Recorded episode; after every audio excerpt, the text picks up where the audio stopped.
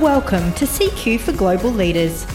Join cross cultural leadership expert Dr. Tom Verghese as he offers perspectives and strategies on the issues affecting global leaders in the ever changing world of global business. Hello, everyone. Welcome to CQ for Global Leaders. My name is Tom Verghese, and I'm joined again by Dr. Jürgen Strauss. Hey, Jürgen. Hi, Tom. How are you going? Dude, terrific. You? I'm good, thanks. I'm looking forward to today's conversation because I know it's a fascinating one. Yes. So Tell us about it. Yes, the topic is control is an illusion. Mm. So, what brought that on? Yes, what was what brought that on? What was it prompted by? It was prompted by a conversation I was having a few weeks ago with a leadership team. So, I am involved in doing some group coaching with this particular team, and they had they were when I, we were doing a, a check-in with the group and a number of them mentioned how that they felt that things were back in control you know after that after, after yeah. see you see good kind of help laughing about it right so, yeah, yeah. Uh, and needless to say, a group of engineers basically, but nothing against engineers. mm it was uh, it was it was after the peak of course of the of the uh, pandemic things had settled down a bit and a number of them came in when we were talking about it saying oh i feel much better now because i feel things are much more in control mm. and um, I, I listened to to what they were saying. We had we had the meeting uh, and we were discussing obviously a number of other uh, things on the agenda. And then I brought up the fact I, I, I challenged their thinking. I said, "Listen, I'm being here. Um, let me be thought provoking here. Let me just challenge your thinking about control being an illusion." And we and we had that conversation and one of the things i shared with them was actually a uh, a model called the Cynefin model. And it's uh, was created by someone called david snowden. I'm not sure if you're familiar with it. Mm, no. No. Well let me just talk about it uh, briefly because i actually find it's it's useful in, mm. in hmm the context of what we are dealing with now. Uh, and so Cynefin is actually a Welsh word, and mm-hmm. uh, it's spelt C Y N E F I N, Cynefin, but it's pronounced Cynefin. Uh, mm. Because, like I said, it's a Welsh word. And David Snowden, being Welsh, he talked about that's the Welsh word for variables in the environment. So if you can imagine, he, he explains it as a, a, a very loosely configured two by two grid. I'm just kind of trying to uh, dis- uh, describe it. And yeah. um, he says that one end of the grid, if you think about it, is you have a number of variables that lead to simple problems. So, e.g., uh, you know, I make a cup of tea, I drink the tea, I go, oh, the tea, the water is cold. Problem, I didn't boil the water, right? So mm. simple cause effect situation.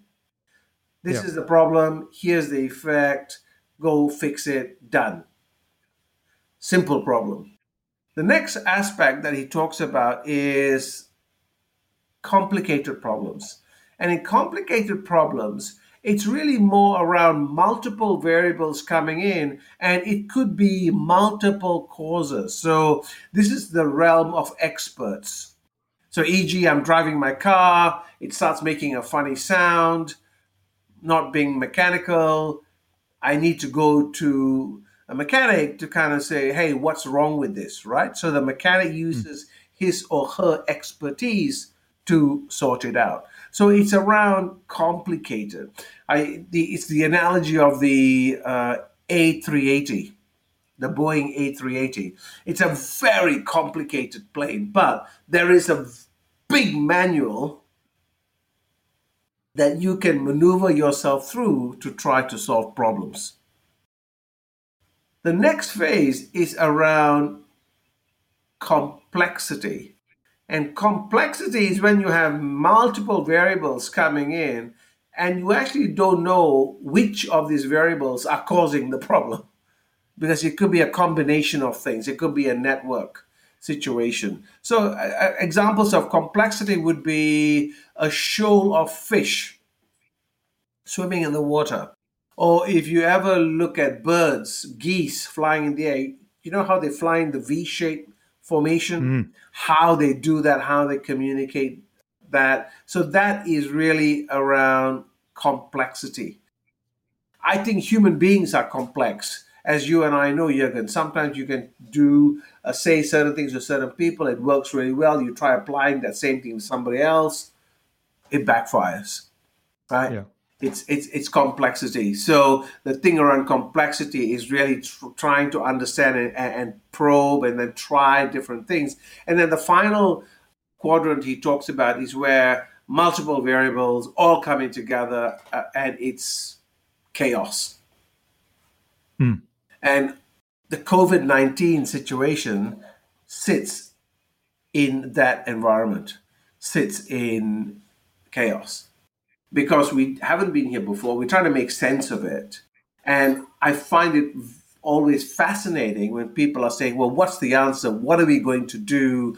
Let's do what's the first couple of steps? When will we, you know, when will the restrictions ease up, etc. Expecting so the usefulness of that model is actually appreciating that sometimes we are applying a simple solution to a either complicated or complex problem and it's not going to yeah. give us the results so you need to have you need to understand where does the problem reside and then where do we deal with it another reason i love that model is because when i do the work in culture people talk to me about team cultures or organizational cultures, etc. They are wanting a what's the best solution for doing this, right? Mm. Uh, you know, when when I try to say, no, we're dealing here with complexity.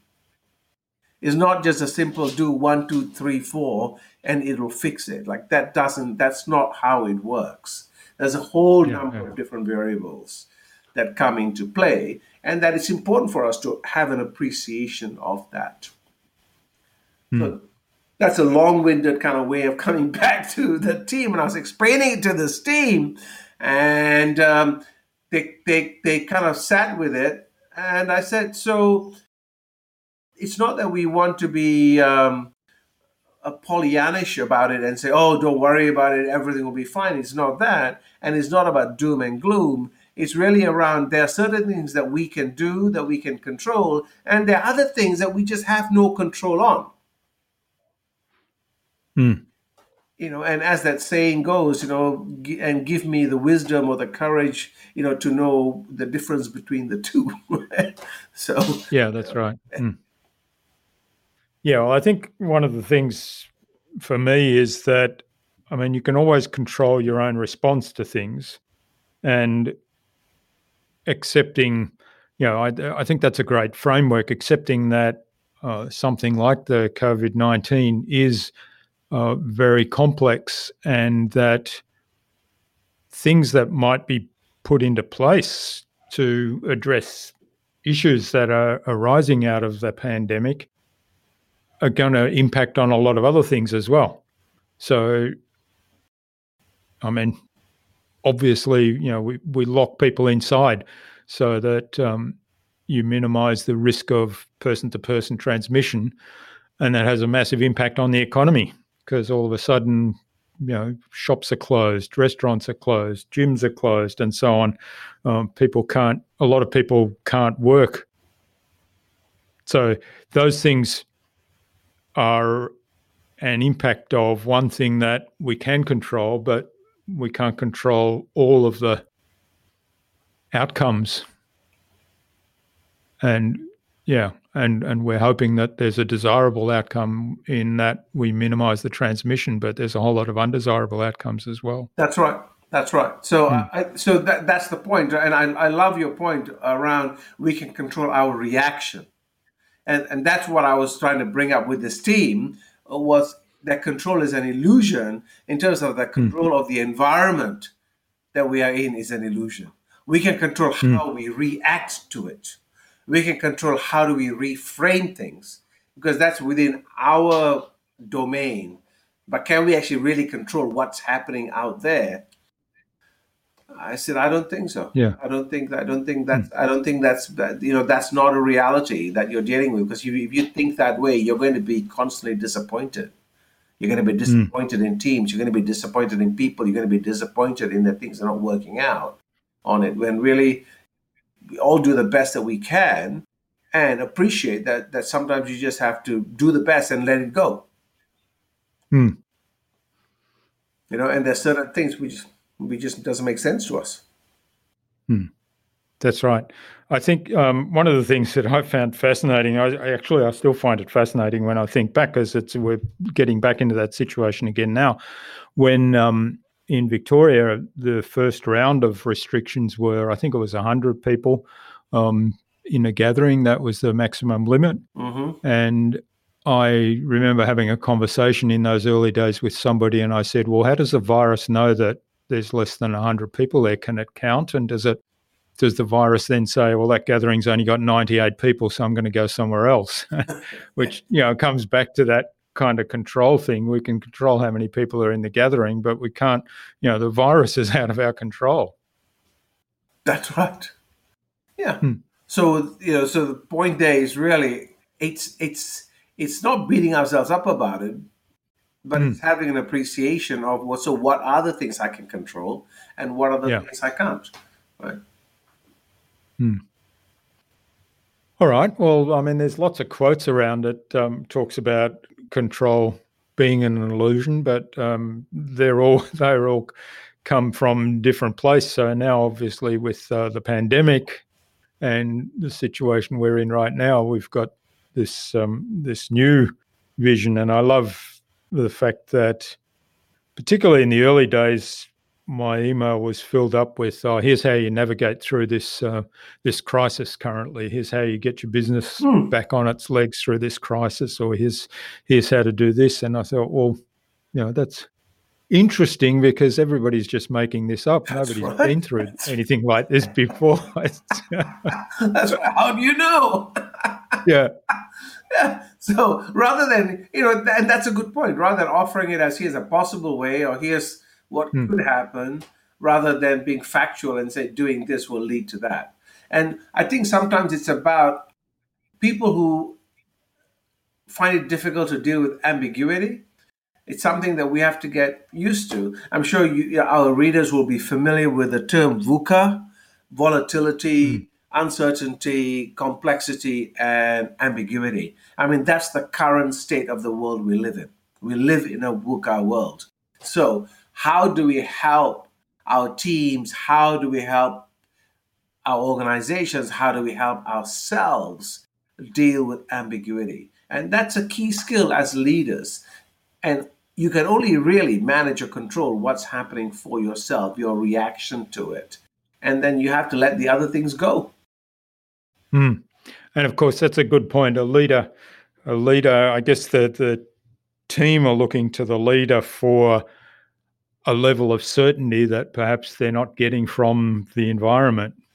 That's right. What are some of the things that the, the leader can bring that certainty into the team, even though they're feeling a sense of out of controlness? That's right. So as a leader, you know, it's really important in today's climate to have a high degree of authenticity, to have to be able to demonstrate a level of vulnerability, to be able to say, actually, I don't know. We're doing the best that we can. I think those things in today's in today's climate, today's environment, are are really important aspects of good leadership which hmm. which actually goes is contrary to you know what we always think about leaders knowing Yeah. the way showing the way etc and we've Knowing all the answers. knowing yeah. all the answers I don't, I don't think hmm. that's the case right now hmm. No, probably never was, but it's being highlighted now. indeed indeed hmm. All right. Well, what's the reflection point for our listener today, Tom? I think the reflection point out of this is to appreciate that there are certain things that there are lots of things that's out of your control. That control it the thing that you can control is your reaction. The thing that you can control is your mindset. And again, not as easy as, as anyone makes it out to be, but there is that it's it's how you reframe things. We have the power to reframe that. So how do we do that in in a way? And how do you, when you're working with your people, demonstrate authenticity, uh, you know, be able to be vulnerable, be able to be, you know, to, to, to, to kind of work with your team to bring them along in a way that says that I'm with you, we're in this together, and we're all on the journey. Hmm. I think that that is the reflection point for me here. Great. Hmm. Love it. All right. Thanks, Tom. Great. Thanks, Jürgen. I'll see you around. Thanks for joining us on CQ for Global Leaders. To find out more or contact us, go to culturalsynergies.com.